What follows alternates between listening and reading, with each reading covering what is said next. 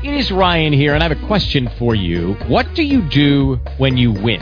Like, are you a fist pumper, a woohooer, a hand clapper, a high fiver? I kind of like the high five, but if you want to hone in on those winning moves, check out Chumba Casino. At ChumbaCasino.com, choose from hundreds of social casino style games for your chance to redeem serious cash prizes. There are new game releases weekly, plus free daily bonuses. So don't wait. Start having the most fun ever at ChumbaCasino.com. No purchase necessary. VGW Group. Void were prohibited by law. See terms and conditions. 18 plus. Blog Talk Radio.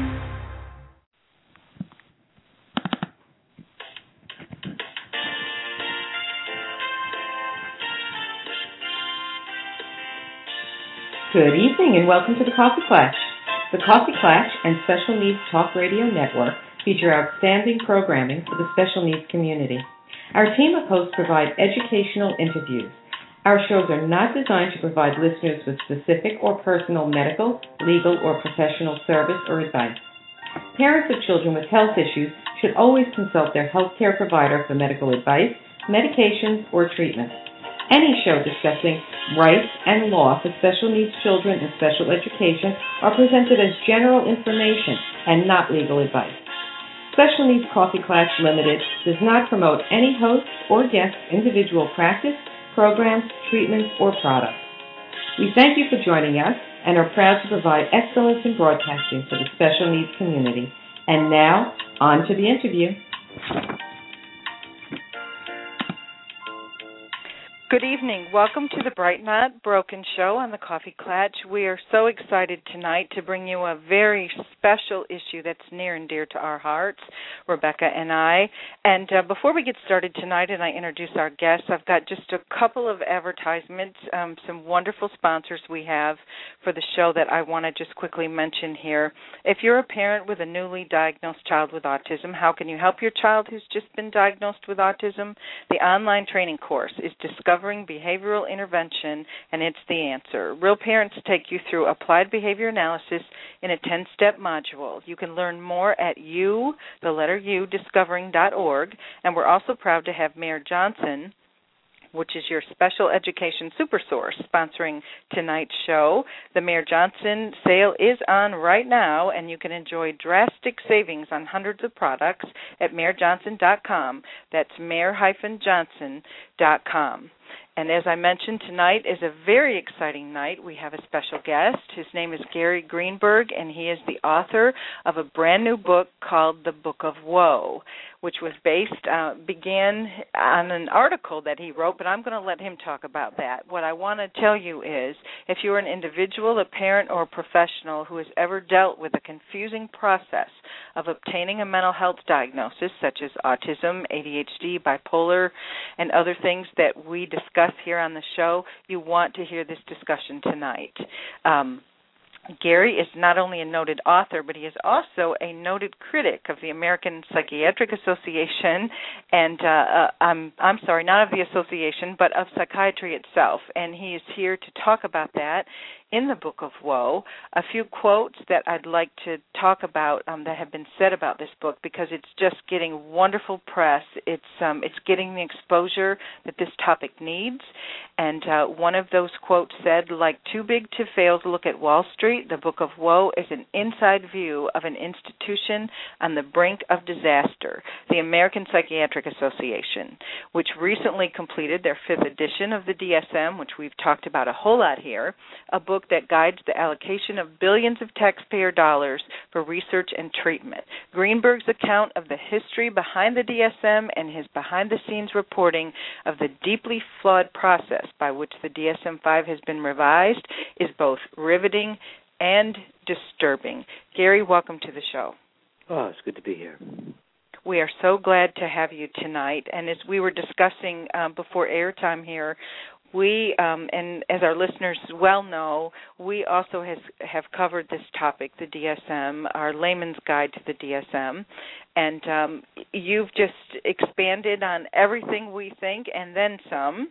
And so, um, in your words, I'd like, if you would, to tell us a little bit more about your background in mental health, exactly what you do, and what led you to write this particular much needed book. Well, I'm a clinician, and I've been practicing uh, psychotherapy for about 30 years. and like every clinician, uh, or virtually everyone, certainly everyone that I know, um, my relationship with the DSM is a fraught one. It's a relationship that's based on cynicism. You know, we have to use the book, or so we think, in order to diagnose our patients. But we all know that you know what the real game is. The real game is putting down the the code that will get the insurance company to reimburse us or, or our patient, depending on how we structure our practice, um, for treatment. So even if most of us believe that either the diagnosis code doesn't really match the patient, or even if it does, that is not really an illness, um, we do it because that's uh, that's just the way the game is played. Mm-hmm. So you know, to to to be in a business which is supposed to be all about honesty, which of course is what therapy is supposed to be about, and to base it on a lie always struck me as a really bad idea. um, and part of the way to respond to that bad idea is, for me anyway, has been to take myself as far out of that business as possible and to work without diagnoses, um, because every there's no real reason to use them clinically other than to get paid. Um, and uh, part of my response to that predicament has been to try to understand it and to try to understand how the DSM got to be the way it is, and also to see if there really is anything in it that can be used. I mean, it's easy enough to be cynical about it, but is there any way in which it is useful? So those have been interests of mine, and, and as I've developed my writing career, I've always been encountering the DSM because one of the things I've been interested in in various ways is the way that medical diagnosis gets used uh, in ways that don't have anything to do with medicine. Medical diagnoses get used to negotiate the moral world often. And so these two interests came together, uh, and then the APA, the American Psychiatric Association, uh, did me the colossal favor of, of having a revision for me to write about. So there was a story, the story of how the thing got put together, which was an opportunity, among other things, to do the history of the DSM and to write about some of the real tension points that uh, are in it and in and write about the influence that it has, possibly undeserved, on the uh, entire mental health industry. Absolutely. I mean, I I agree with everything you just said, and I think you know people. I'm not have, sure I agree with everything I just said, but so I'm glad somebody. Well, I and something I noticed because you are very frank, you are, and and uh, I've noticed that you know some people have criticized your critique because of your frankness, but I would say with with what you just described, you're very positive in that you. um you know you're not just out to assail this as the big bad monster that you you know you're looking and you have looked for what can we what can we you know take away from this to be beneficial. Yes. And unfortunately, I I'm I'm hearing you say, and I'm I'm seeing what you've written that um, there's a disappointing answer to that. Well, no, let's let's start with what is good about the DSM, okay? Because that's, that's okay. really important, particularly for what I presume is your audience. I mean, mm-hmm. the eh, the DSM is is born out of the desire to secure services for people. Um, it's a totally flawed way to go about it, and we'll get to that later. But it's really important to remember that the purpose of the DSM, one of the main purposes of the DSM, is to is to make sure that people can get treatment um, and, and, other resources that are available to us when we are diagnosed with an illness. It's not just treatment; it's also tolerance, respect, uh, compassion, sympathy. Some things that are really precious in our society and hard to come by, um, especially when the person who's trying to come by them is different in some way and troublesome in some way. And the DSM is an attempt to medicalize those kinds of problems in such a way as to get medical resources. Another thing that the DSM does is it it it uh, gives a framework for the research um, that people do. Um, it gives a framework for uh, drug companies to try to develop uh, drugs for uh, helping people. And so, without the DSM or something like it, it would be really hard to have uh, a mental health industry. Um, and while I use the word industry in that is sort of pointed, it's also mm. true that we rely on that industry, many of us anyway, to uh, help take care of us. So that's what's good about the DSM, and it's been very effective at this. Mhm. And you know, um I think one of the things that really stood out because I know it was something that as I mentioned we just couldn't expand on but it needed to be done. And when you did it we said bravo. And that is you know better, to really better me than you right well yes because we know what went into that absolutely. And uh-huh. that is looking at the history because you really have to do that. We really have to to look at that and i i realize you know we would need probably a whole evening to to get into that. But if you could summarize for us just kind of go through for for those listening that you know this has finally intrigued them to the point of you know for whatever reason the DSM has affected their life and they they'd like to know about that and and what you talk about. Um, can you can you give us a little bit of the history? Well sure. I can let me let me do two things. Let me first just give you the brief chronology just because it's it's in it might be interesting. Right. Uh, the, D, the DSM really was born uh, in, in, its nascent form in the 1840s when the government, U.S. government, the Census Bureau, wanted to be able to count among the citizens people who were in insane, what were called at the time insane asylums or lunatic asylums. Mm-hmm. And so they asked doctors to count them because they figured doctors were the ones who were most likely to know where all the insane people were, whether they were in asylums or, you know, locked away in the corner of somebody's house. And with that effort, um, it, it, as it fell to the doctors, and increasingly, this is when psychiatry was de- being born as a profession. It fell to the superintendents of the hospitals for the insane. That's what they were called at the time, and they um, sort of, by accident, got the franchise on counting the mentally ill. And after a while, something else happened, which is that medicine changed in a way that made diagnosis much more important than it used to be.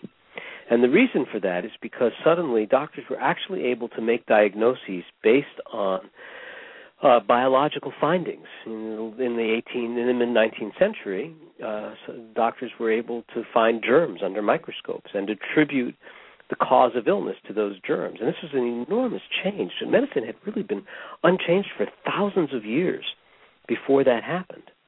But when it happened, two things occurred. One of them is over the next 50 or 60 years, between, say, let's say 1850 or 1860 and 1910 or 1920, miracle cures were discovered, among them penicillin and other anti uh, antimicrobial agents. And uh, ultimately, they discovered a way to that, that the people who had diabetes were suffering from a lack of insulin and how to provide insulin for them.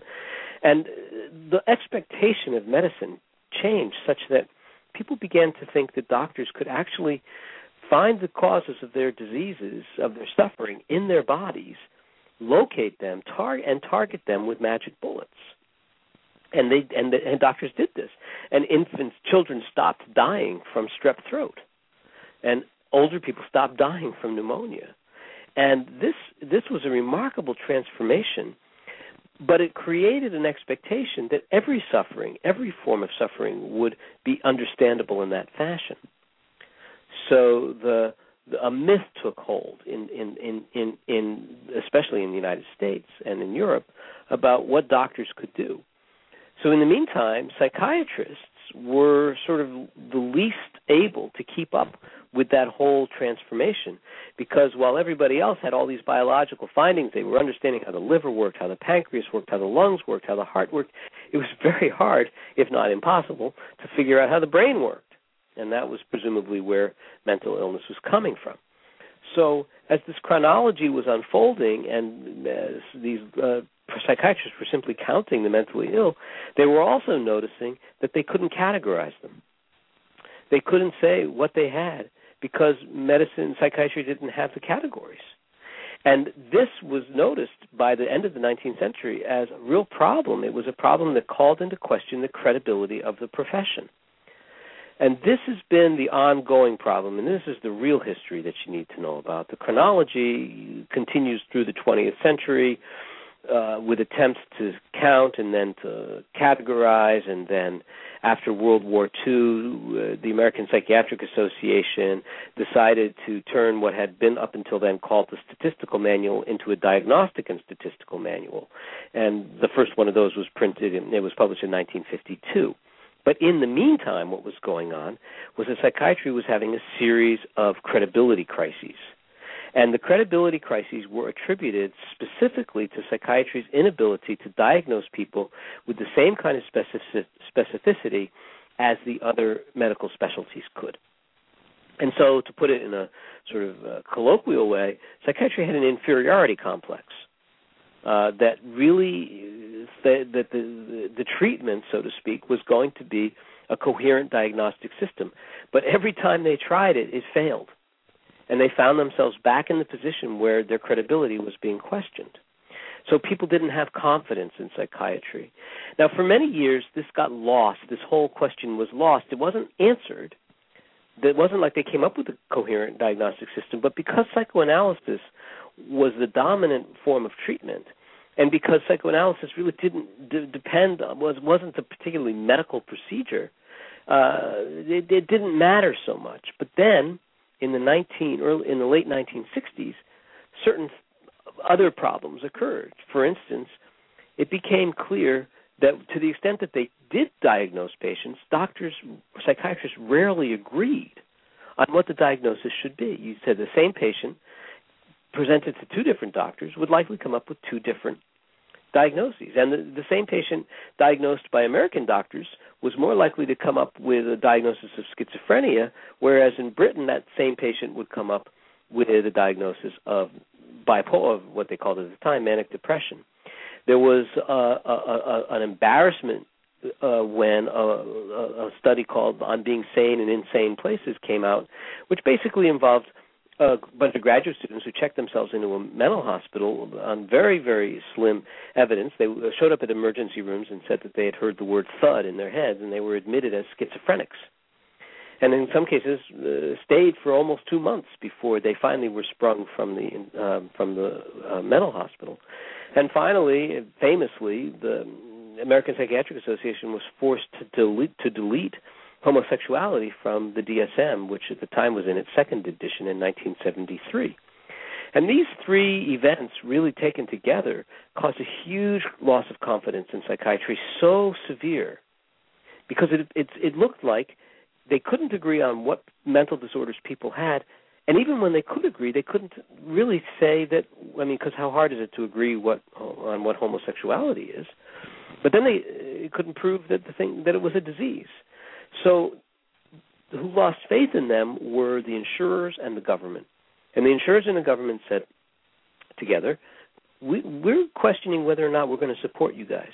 We're questioning whether we're going to give you research dollars, and we're questioning whether we're going to give you reimbursement money.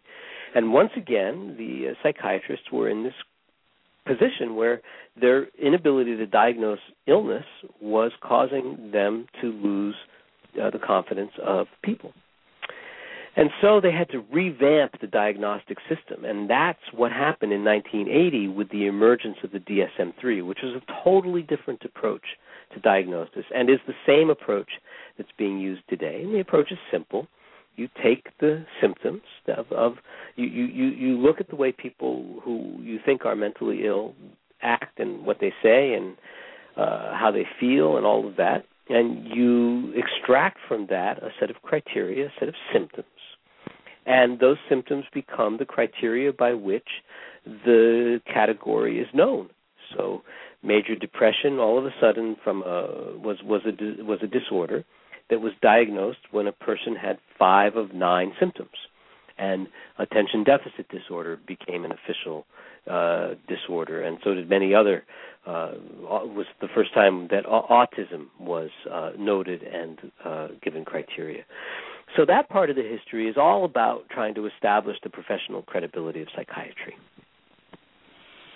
Well, and when you got to to 1980 and and that was one of my questions was you know when as the manual has evolved you know did we i mean has have the problems just continued to snowball and you know 1980 as you pointed out was a critical turning point and and I know, and we'll talk about that in a little bit. Your um, similarities and differences with Allen Frances, who we've also had here on the show, and I I think ADHD too for us. Um, our first book was called The ADHD Autism Connection, and Mm-hmm. in researching that, we discovered these flaws that um, didn't make any sense at all. That really sort of shook what we thought about disorders as a whole, but especially ADHD um, to the core.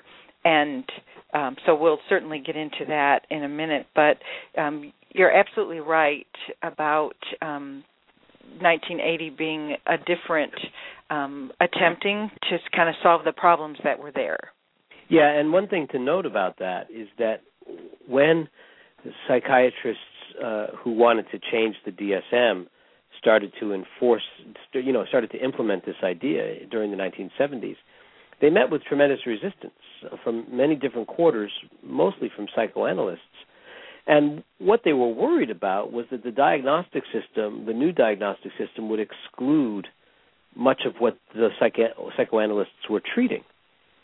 Uh, and so an open invitation was issued by the people doing the DSM saying, look, tell us who you're treating and we'll make disorders to cover them. And that's why the DSM 3, which came out in 1980, was, you know, four times the length uh, in pages of the DSM 2 and had maybe two and a half times the number of diagnoses in it because it was an intentional effort to cover as many people as much suffering as possible. Absolutely. Um, which which leads me to and it and to us as lay people these were these were I don't want to say big terms but they were terms that we don't we wouldn't normally write about in a in a parent friendly manual in Uh-huh. a parent friendly book but it I've noticed it in several of the articles that talk about your book and that is the issue of reliability and validity and right. Well, so so you know, as I said earlier, there were these crises, uh, these Mhm. these embarrassments, and and one of them, the one about the doctors not being able to agree on what the patients had, is uh, about reliability.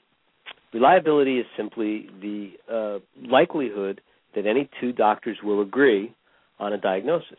That if if if it's if it's likely that given all other things being equal, if the doctors are trained well and the patient is the same patient and they get the doctors get the same information from the same patient, if they agree, then chances are the agreement is the result of the diagnosis being well constructed. Uh, so, and, and that's that's what's that's what's meant by saying a diagnosis is reliable. It will yield agreement. The other problem, the one that has to do with whether or not a person, whether or not uh, um, homosexuality is a disease, that's a problem called validity. And of disease is is valid uh, in our expectation anyway is that a disease is valid when it has some kind of biological underpinning. Now, I don't want to say that I think that's actually the best way to validate a disease. In fact, I'm not sure that it is. But it is certainly what we expect.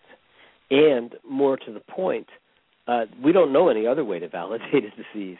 That's that's all there is. That's the only game in town.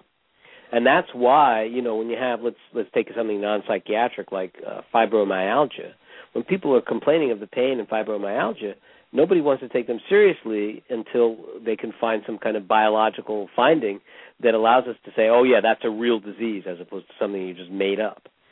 So whether or not that's fair, that is what we expect.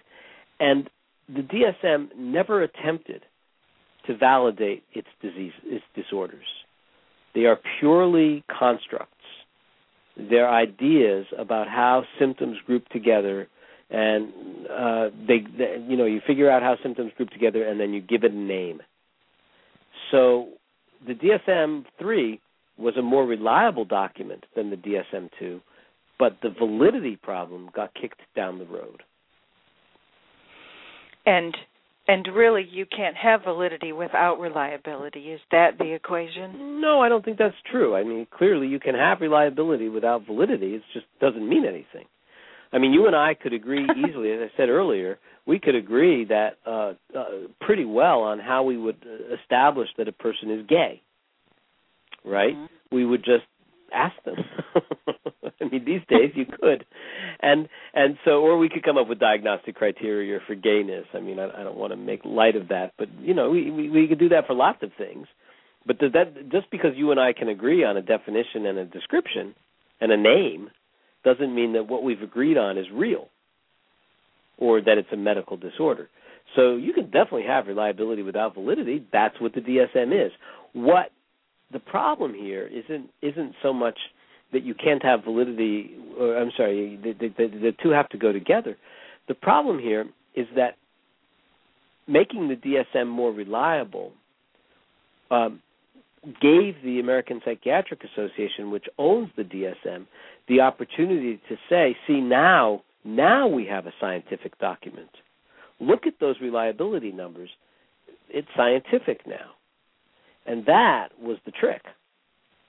That but when really, there's questionable, right? But and, and am I right though? I, I understand what you're saying. When there's questionable reliability, it undermines the validity. Well, if your reliability is questionable and your validity is non-existent, then you've got a real problem. And by the way, that's what happened in the DSM-5. that's sort of getting ahead of the story.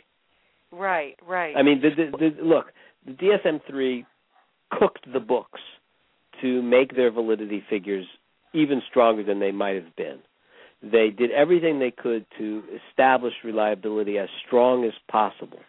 Um, and they succeeded to some extent. It certainly was more reliable than the DSM two, but they never they never tackled the validity problem.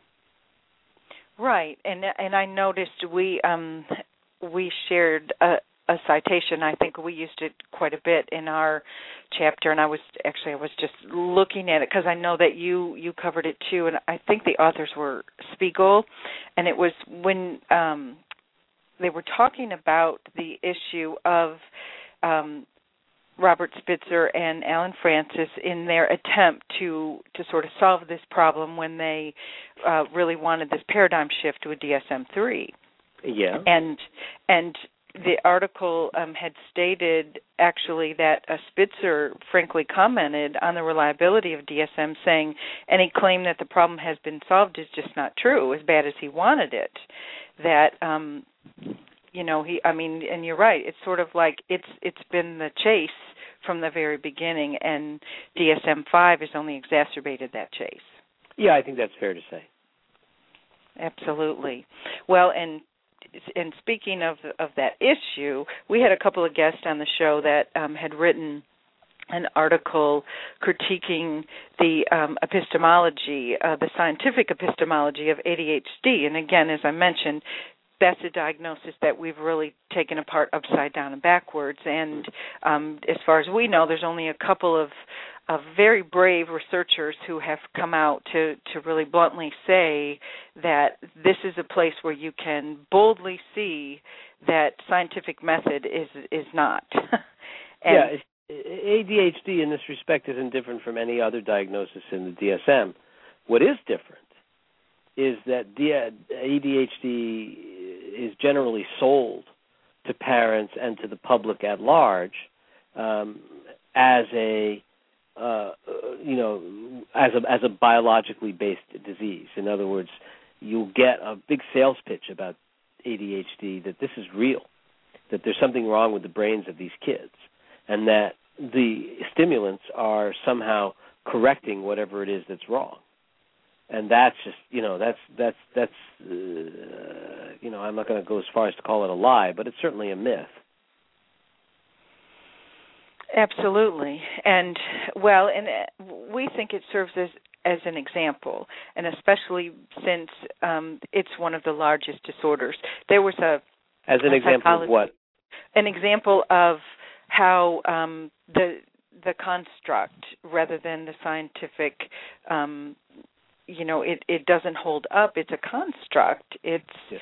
it it's a theory that unfortunately although there have been many attempts we don't have current brain based models that no, but, um, but it's provide really important to see data. you know, especially for those who feel critical of this diagnosis and want to talk intelligently about it, it's really important to see this. When you say that it doesn't hold up, the reason it, the, the the the the reason you could say it doesn't hold up is because those brain findings just haven't materialized. Now, some optimistic doctors will say, "Well, yeah, they haven't materialized yet, but they will." But the fact of the matter is that they've tried, and with the crude instruments at hand, our fMRIs and so on, uh, there haven't been, and or and with genetic testing, there hasn't been any uh, strong correlations shown. But what's also important to see is that it is not impossible by any stretch for two people to agree on whether on, on whether or not a kid meets the criteria for ADHD. Or to put it another way, that set of criteria captures something.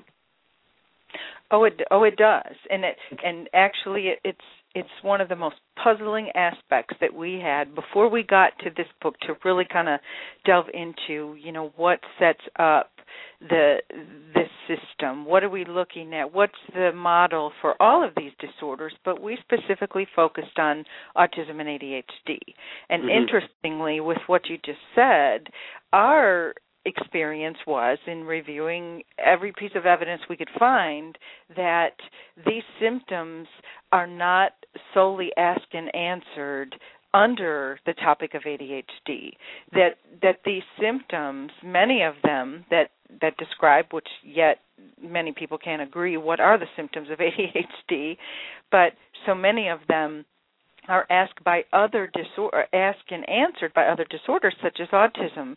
And that is where the real problem comes in. And and I know that's that's getting to my next question here that you know um the issue of comorbidity is really the heart and soul of how a categorical system um just can't work when you have more co- comorbidity than you do a single that you can absolutely say that these symptoms belong to a single disorder. Yes, that's that's right. And and, and so what you have are uh, you, know you have the indication that the system it, it doesn't really work because too many people come up positive for more than one diagnosis. Um, and and clearly, what's going on there is that uh, we have we, we can identify symptoms pretty well. We can say, okay, let's let's call impulsivity a symptom for a moment. You can see impulsivity in many disorders. Now, the right. dream of the DSM is that you you by linking it with other symptoms, then the impulsivity can can be seen as only as a as a symptom of only one disorder. But as you just said, and you're correct about this, it doesn't really work that way. Epidemiological studies show over and over again that the DSM does not do a good job of finding a single diagnosis for most people. Um, so I, I don't remember what the numbers are, but it's in excess of 30% of the people who get a DSM diagnosis really get more than one. Right, and in the numbers in ADHD, with some of the research that we uncovered, have been as high as 100% comorbidity, which yes, that's just right. just seems crazy. Like you have to stop and say, "Are are we sure we knew what we were looking for in the first place?" Right, and so that that not only sheds shows sheds doubt on on the validity of the diagnosis. And here, here, you know, if if a diagnosis is continually, uh, you know, if there's continually comorbidity, then you have to wonder if the diagnoses are valid. Um, right. But right. another thing that that points to is that the uh, that the uh, the DSM that the, the problem of comorbidity opens up the DSM to innovations that don't that sometimes cause more trouble than they solve. And what I'm thinking of when I say this was the innovation uh, led by Joseph Biederman to right. uh, take a, a, a subgroup of ADHD kids and call them bipolar. Mm-hmm. And this was this was a you know a real it's a real uh, eye opener when it comes to the flexibility of the DSM. And when I say flexibility, that's not necessarily a good thing. Right. Well, that you're actually getting. You actually, you just segued beautifully into my next question. Nicely done. Which, which was which was another topic we um the, these particular researchers that we had on that that wrote a very very candid paper on the epistemology which that was a word I, I had a hard time actually pronouncing that word but I have since mm-hmm. um come become comfortable with it and understanding that it that it explains what we've been talking about and they um they had said when they read our DSM chapter and at the time I'm sure they would have um certainly had good things to say about your book but since it wasn't there they they actually gave us a compliment beyond anything that that you know we were humbled to the core they said that our critique was the best of the ill-conceived nosology dsm and they said that in reference to uh, being very angry over the whole situation with biederman very disgusted mm-hmm. over over what went on and i noticed the boston globe in an article that was talking about your book the other day um, the book of woe said that uh, worse than unreliable, Greenberg alleges repeatedly that DSM 5 is dishonest.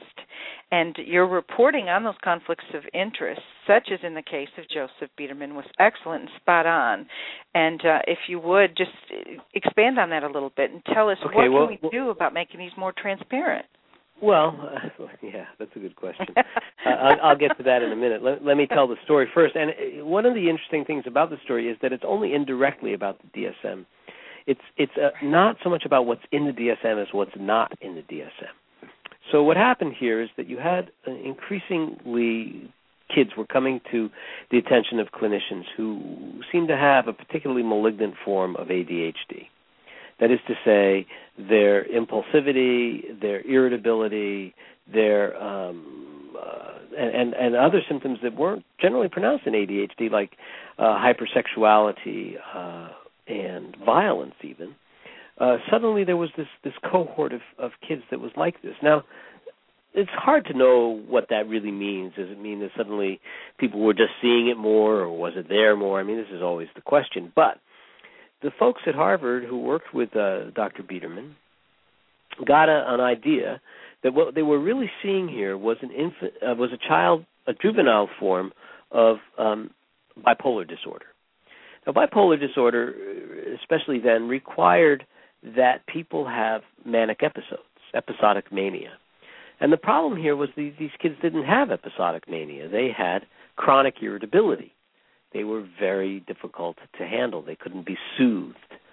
And Biederman, through some, I don't know, sleight of hand, I would call it, um, sort of got it in his head that you could equate childhood uh, irritability, chronic irritability, with he sort of said it was the childhood equivalent of episodic mania and proceeded to do a set of studies that purported to show this. And I, I there's no way I'm going to be able to describe these studies without boring everybody out of their skulls so I'll just I'll just tell you to take my word for it that that they constructed the studies in such a way as to create as to single out a population of ADHD kids and say these kids are really properly understood as bipolar now, what that did was it opened the way to treating these children with antipsychotic drugs, and that's a whole different set of problems. That antipsychotic drugs came to be rebranded as mood stabilizers at around the same time. And so suddenly, these kids who might previously have been given stimulants or even a drug like Depakote were suddenly being given drugs like risperidone, Geodon, Zyprexa, powerful drugs designed as antipsychotics that um, had side effects that included obesity and diabetes. Now, if you're a parent of a kid who is, you know, prone to these terrific outbursts of temper, these frightening, frightening kinds of children, who who's you, you're afraid to leave alone, who you're afraid to say no to, because if you say no, they might throw themselves out a window, and I'm not exaggerating. To hear from a doctor that your child has bipolar disorder, as horrible as that is, at least it gives you an answer. And to hear that because you have bipolar disorder, you need to take these drugs, as horrible as they are, at least there's some relief in sight. And indeed, antipsychotic drugs calm kids down. Well, of course they do. They're major tranquilizers. Um, so this thing really picked up speed, and suddenly there was this this forty-fold increase in the number of kids taking antipsychotics. Um, now, it turned out, and this is where, oh, and by the way, the, the way they did this with the DSM wasn't, they didn't change the diagnosis of bipolar disorder. They used a little loophole in the DSM called the NOS diagnosis, the not otherwise specified. And they diagnosed these kids with mood dis, uh, with sorry bipolar disorder, not otherwise specified, which allowed them to diagnose the kids that way, even if they didn't meet the criteria. And the result was that you had all of these kids on these drugs, and it turned out, and this is the really horrifying part of this story, Mhm. Dr. Biederman was getting paid by Johnson and Johnson, makers of Risperidol, to uh, conduct his studies. Now, I'm not saying that Biederman cooked his books in order to make J and J happy. In fact, Mhm. I don't think he did. But the it that just doesn't pass the smell test. No, That's just there is just no way. that's that- over the top and beyond it- it- conflict of interest. It's, yes. it's yes, it, it is it is it's corruption. Mhm. and he was caught red-handed. Um, but interestingly, very little bad happened to him. Uh, he's still at Harvard, as far as I know, and uh, he he was, you know, he he put up a pretty good fight in public. I, I think he lost the fight, but still, you Right. know, he he came away from it with his job, and to some extent, his reputation intact. Uh, so, c- can I tell you what happened with this in DSM five? Do you want to hear? The oh yes, please, please. So, yes. so uh, what Biederman did, to be fair, you said earlier that you know my critique is of psychiatry. It is, but really my critique is of the American Psychiatric Association uh, and and the DSM. There are, I talked to uh, probably a hundred psychiatrists for this book. I didn't come away from them feeling like I'd been slimed or like they were awful people, and and they were good people, and some of them saw what was going on with Biederman and felt really bad about it. right. And a group of them uh, were involved in the Childhood Disorders Work Group Committee. Uh, the, these the DSM is made up by committees. That's why it's such a terrible read because it's like anything else made by a committee. You know, it's really cumbersome. And Right. um, and and and they decided that they would rescue these children literally from from the bipolar diagnosis. And how did they do this? They didn't. This is really interesting. They didn't do it by just inserting language in the DSM forbidding doctors from diagnosing children who don't have episodic mania with bipolar disorder. That would have been the immediate way to solve the problem. And let these kids be diagnosed with either attention deficit or with oppositional defiant disorder, even though they met the criteria, particularly for uh, uh, oppositional defiant disorder, ODD. They didn't want them to get diagnosed with ODD because ODD doesn't get resources. So it's a disorder, as the guy who who who sort of led this effort described it. It's a disorder with a bad reputation. Nobody really wants it. It doesn't do much good. Insurance companies don't pay very much for it. It doesn't get much research, etc. Besides, which it's got a stupid name. So on top, and so what they did was they decided to create a new diagnosis, which ultimately was called disruptive mood dysregulation disorder. It was originally called temper dysphoria disorder, but they changed the name. The the outcome of this is that now we have a brand new diagnosis in the DSM, which has never really been studied except by the group that originated it. As I say, who had good intentions, but their studies have never been replicated independently.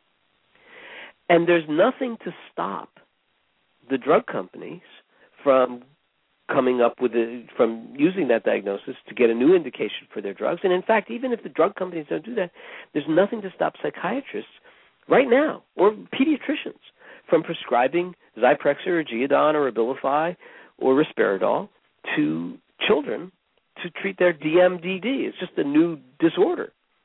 But the the solution to the problem, I, I write this in my book. This is like swallowing a spider to kill a fly. You know the old the mm-hmm. story of the old lady, right? It, it, mm-hmm. it it's it's just creating more trouble.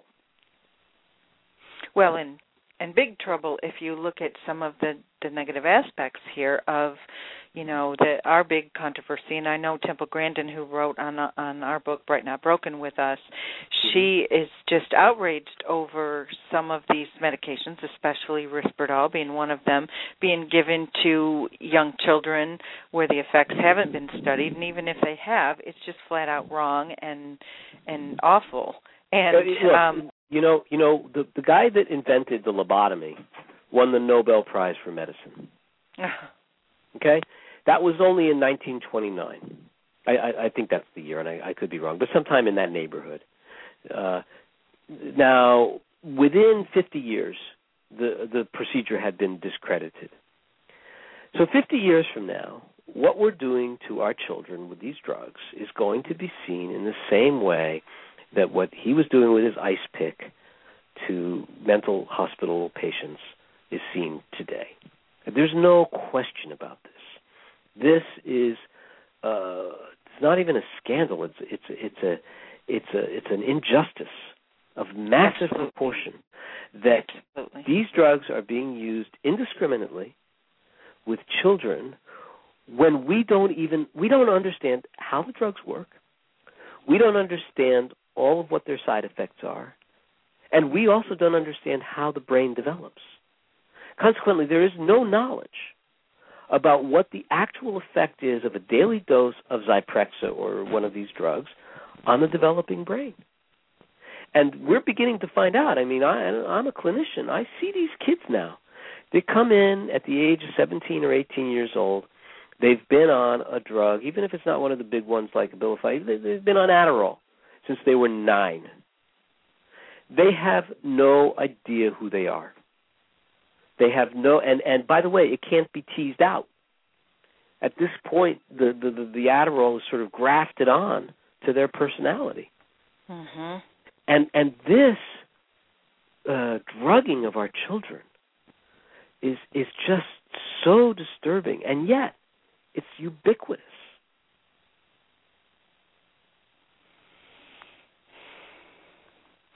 It's it's beyond words. It is. And i mean we're we're both parents and we're also um people who have felt that this injustice has has come full circle when we talk about it on in the terms you just did. And and it's why we feel something needs to be done. And if we try to attempt to you know just go after the Biedermans or go after a diagnosis such as ADHD because so many of the medications come from there especially with the behavior and ODD and everything that gives license to it. And heaven forbid the the new license for for this replacement of ODD which is is I would agree um I know we both would that this is just an, a new a new license to to keep on more of the same, but but in a frightening way with even less data. That's Um, right. Yeah, well, I mean, by definition, less da- data because the diagnosis is all of seven days old, literally. so, so how much how much data could there be? You know, nobody's been able to have a crack at it. And here's, you know, one of the things I write about in in the book is how when these diagnoses are invented, uh, th- there are certain procedural uh, issues, and uh, and also just the way the A- the American Psychiatric Association behaves prevents other researchers from researching them before they become official. And so there's even less knowledge than there could have been. And there was never going to be a lot, but now now there's less. I have a, I have an idea, by the way, about how. I mean, one of the things I do with with people who come in and say, you know, my doctor wants to put my child on antidepressants or stimulants or whatever, is I talked I talk to them about how once you go down that road, there is no turning back. Once you have a, once you have introduced the drugs, you have then created a situation where everything you do afterwards will be in the context of the child taking the drugs. Now, I don't say that to stop them. I say that to make sure they understand the magnitude of the decision. Another thing that I would suggest, and of course this is probably illegal, but I'm going to suggest it anyway. I think every parent who wants to put their child on psychiatric drugs, is, well, I don't know about psychiatrics, but but on the on the anti uh, on the ADHD drugs, the stimulants, should take that drug themselves, just to Mhm. see what it is that they're getting their child into. And I, I, I say that because I think it's really important to know. And I also think it's astonishing that a drug like amphetamine, uh, which is what Adderall is, um, is being um, handed out as medicine to nine-year-olds, five-year-olds. right. It's astonishing. And and I think that most parents, were they to take that drug themselves and see what it's like, would at least think twice. Absolutely. And you know, it's it's one of the things that we try to promote and it really is the conclusion we came to. We while our hats are off to you in the good fight of exposing this flawed system and all of the of the wars that are going on both inside and outside, publicly and politically and professionally. I mean, it, it really takes um a brave heart soul to get in there and do what you've done. Uh-huh. And but we you know we felt like yes it needs to be exposed and we're we're right there beside you. But we also felt as we were looking at it, it we felt like we were just swimming in a cesspool of negativity of what what do we do with you know i mean i mean we might as well tell you know parents d- drink some Kool Aid and forget about it. I mean, I mean, it felt hopeless. Well, if felt only ourselves- do you, do you know of a kind of Kool Aid that will do that? yeah, that's what we were. We were, you know, we were, of course, in jest. I'm not serious at all, but we we were feeling very depressed about the solutions, and it's Uh-huh. when we had to step back and look at not only our own children but ourselves. I mean, we, Uh-huh. you know, we've kind of dabbled in that in our book, and we've talked about it here on the show. Of, you know, through your kids, sometimes you tend to discover your own um, challenges and giftedness, and and what we did was we looked at what was right with our kids kind of like Mhm. you did with the DSM and we said you know we like everyone we can get so caught up in what's wrong that we forget everything that makes them unique and special and as Temple Grandin would say she can't have one without the other that she wouldn't trade all of the extreme uh issues that she has dealt with that have made her life difficult to, she wouldn't trade it because she also is is thrilled to have contributed to the accomplishments and to the wonderful things that only she can do. Yeah, and I think you know she she's a great uh spokesperson uh in in that respect because she you know she's she's obviously a courageous woman. Um and and you know you see this this rhetoric that you're describing about looking for what's good and uh, of course is is the cornerstone of the uh neurodiversity movement um, which, by the way, uh, I'll plug somebody else's book here. Andrew Solomon's book, Far from the Tree, uh, really uh, explores this very nicely. Uh, It's it's a long book. That's an understatement. It's 900 pages long, but it's uh, Wow. yeah. It's I, I reviewed that book in this month's Harper's. People might be interested to go online and look up that review. But anyway, I, what I wanted to say about that is that with ADHD, it's a little harder to make the that argument only because um it has you know it hasn't been made yet very well i have to say and, and I, remember this part of your book that you, you there's no question that many of the kids who qualify for that diagnosis are simply kids who can't fit in to the requirements of the of the of the educational system Right. and are just poorly suited to it. I, I know this firsthand. My son is one of them. Oh. My son is a child that for years we were told to put him on stimulants. We found that uh, taking away the video games, uh, which are now gone completely from our lives, and uh, working hard to make school a little less awful for him, and getting him involved in the things that he's really good at like uh he's 15 last year I bought him a welder and he's become a proficient welder and he's doing jobs for local people um, Excellent. you know I've got him out there much to my wife's horror. He's running the chainsaw now and the first thing he did with the chainsaw was sculpt a uh, mushroom out of, out of a log. You know to to to to find now is he ever going to make it in the information economy? No he is not.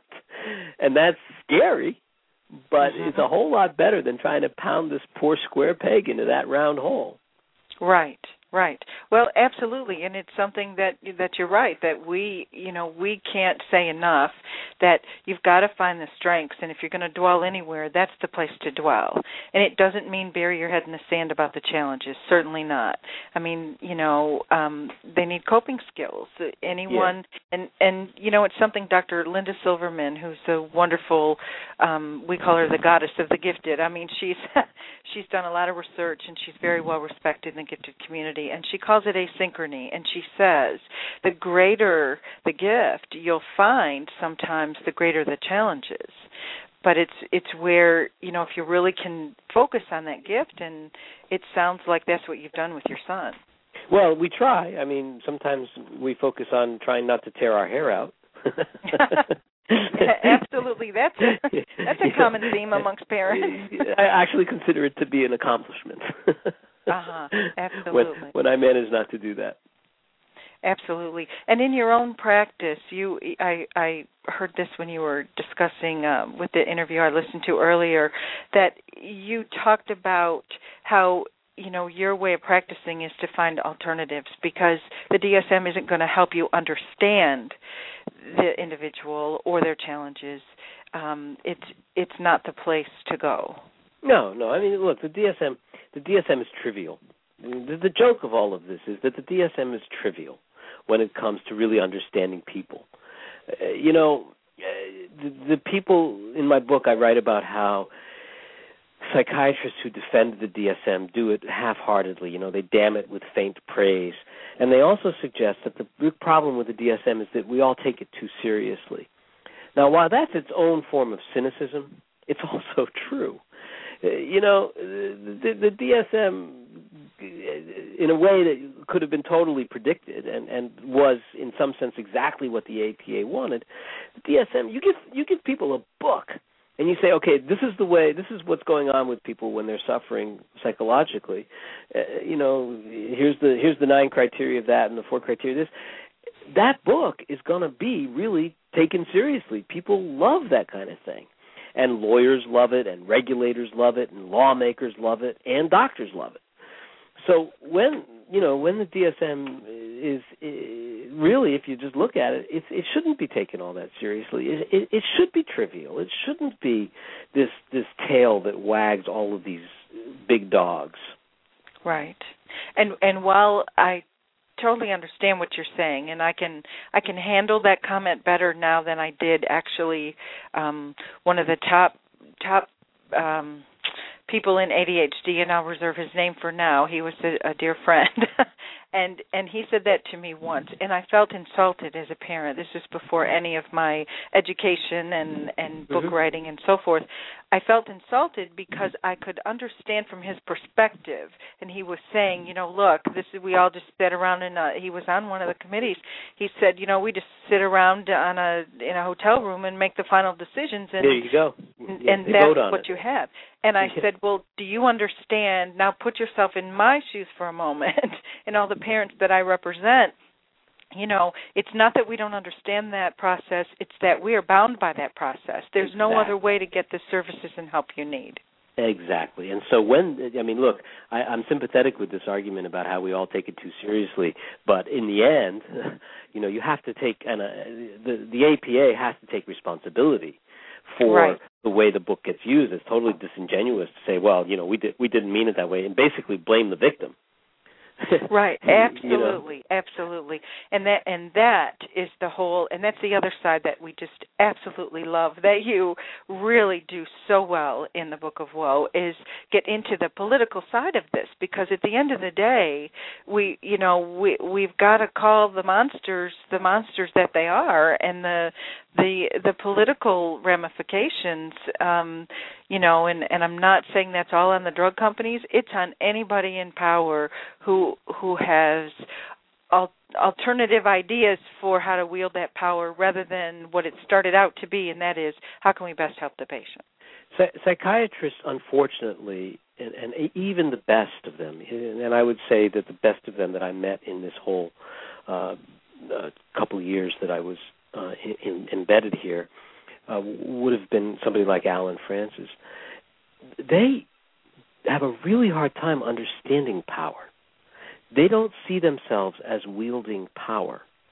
They see themselves as exercising knowledge. They don't understand, or, and, and to the extent that they have power, they think they deserve it, not because they're arrogant, although they can be, but because they think they have specialized, advanced knowledge.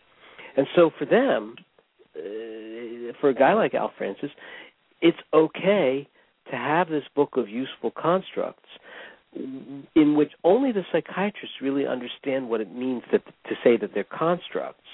The psychiatrists hold that knowledge more or less privately.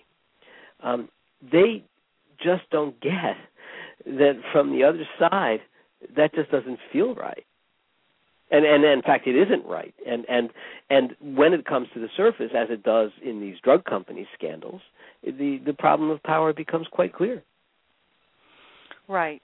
You're you're absolutely right, and I know we're we're almost out of time here. And I uh, you have mentioned and and actually um, you cover it very well in your book your differences and your similarities with Dr. Frances. And you know we we agree. I mean uh, there's so much of what he's saying and doing that I commend him for. I really do. And you know we were just thrilled to see that he was willing to come out and speak against this and even admit you know his own his own place in this. I mean that takes a lot of humility.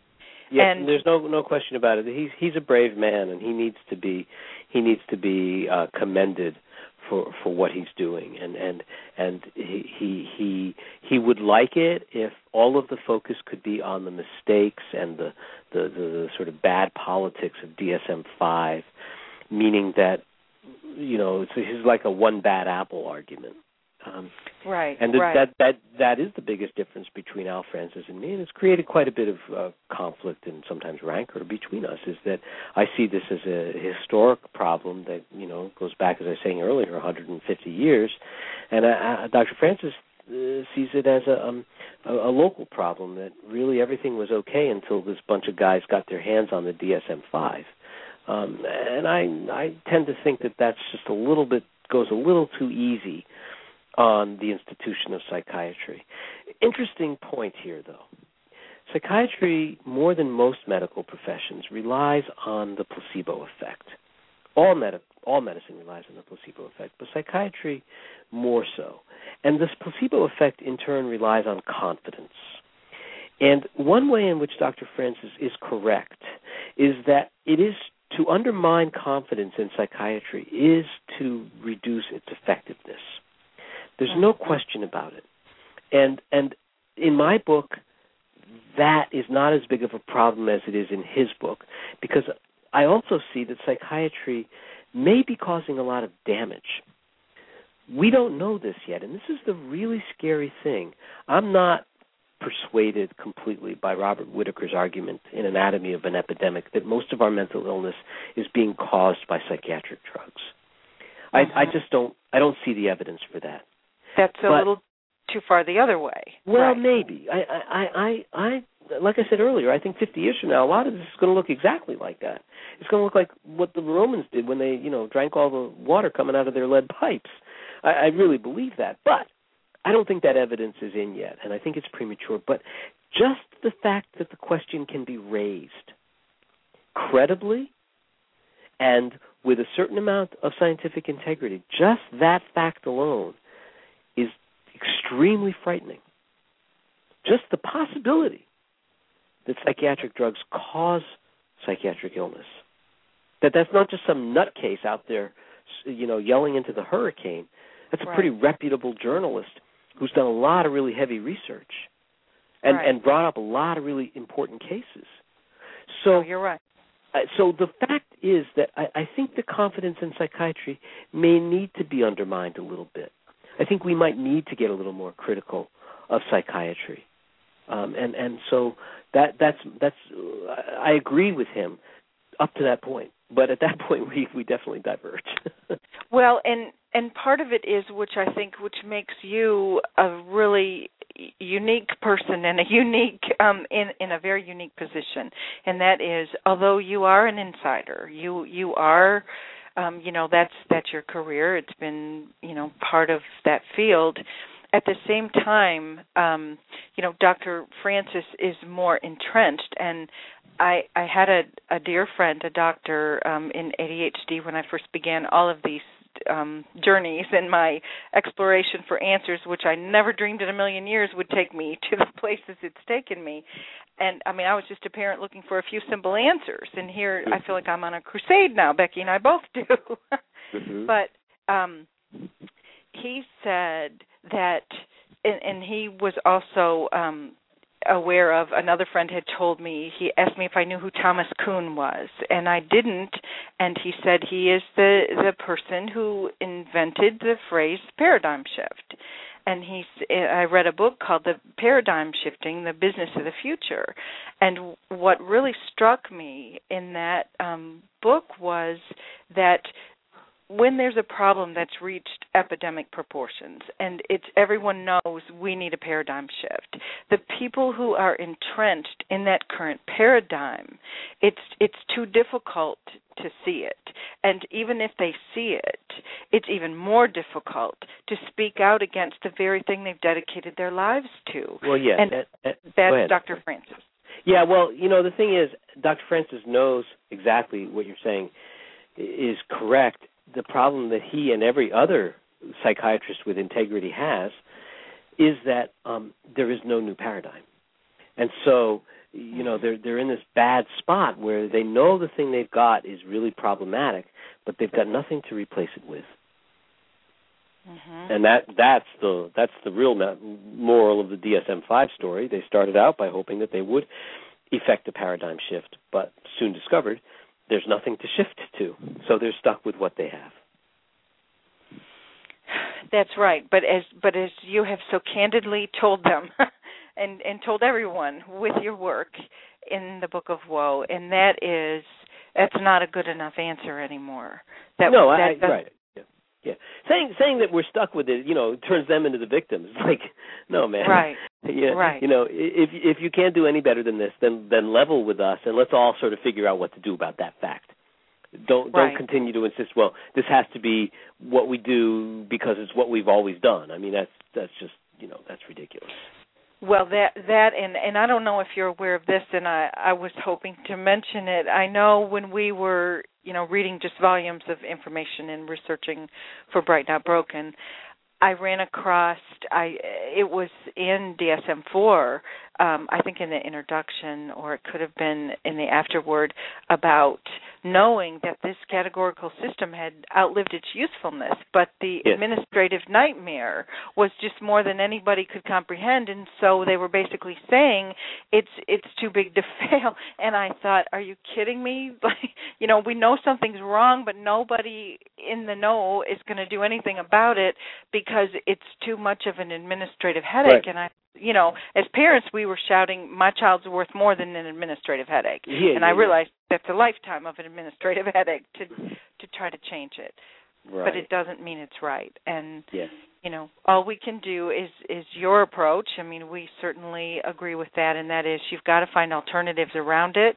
And I I think you're not alone in that view. I think there are many international organizations that are taking a stand. Right. And um, I I thank you very much. Well, um, you're, for, you're certainly welcome. I, I'm. It's been a pleasure to talk to you, and um, you know, I, I hope I hope somebody listening out there will buy the book because Absolutely. I, I I think it's a book that a lot of people who um, have children in, in the system will uh, help them really get a perspective on their child's treatment and how exactly to address their child's practitioners. I think you're exactly right. It's healthy education for any parent or individual who is affected by um, diagnosis or these challenges, and or even um, by the giftedness that um, at some point may be snagged with a diagnosis. And I think it's really important to educate ourselves on the on the full scope here. And you've done a great job of that. Well, and if thank, you would you. Tell us um, tell our listeners where they can find you are you um I'm, I'm at Gary GaryGreenbergOnline.com. okay and, And, they can uh, find your book anywhere Uh, anywhere, yeah. It's in it's in the bookstores. I just got back from a nationwide book tour, so I know it's at least in the bookstores I went to. wonderful and, uh, wonderful Uh, of course, they they can always uh, you know go, go to the big bad Amazon if they want to, but they Well- should buy it at their local bookstore. Absolutely well we we thank you it's been just an exciting conversation i'm sorry rebecca couldn't be here i know she had um some family delays tonight but i know uh we'll have to have you back so she can Okay. she can Well, weigh in great. because she um, she certainly has as much to say, if not more, than I do on this DSM topic. And right. we thank you. We'll keep in touch, and we'll certainly be recommending your book. Okay, thank you very much. Thank you, Gary. You have All a right. wonderful evening. Good night. Bye bye. Hello, it is Ryan, and I was on a flight the other day playing one of my favorite social spin slot games on ChumbaCasino.com. I looked over the person sitting next to me, and you know what they were doing? They were also playing Chumba Casino. Coincidence? I think not. Everybody's loving having fun with it. Chumba Casino is home to hundreds of casino-style games that you can play for free anytime, anywhere, even at 30,000 feet. So sign up now at ChumbaCasino.com to claim your free welcome bonus. That's ChumbaCasino.com and live the Chumba life. No purchase necessary. Group. Void prohibited by law. See terms and conditions. 18 plus.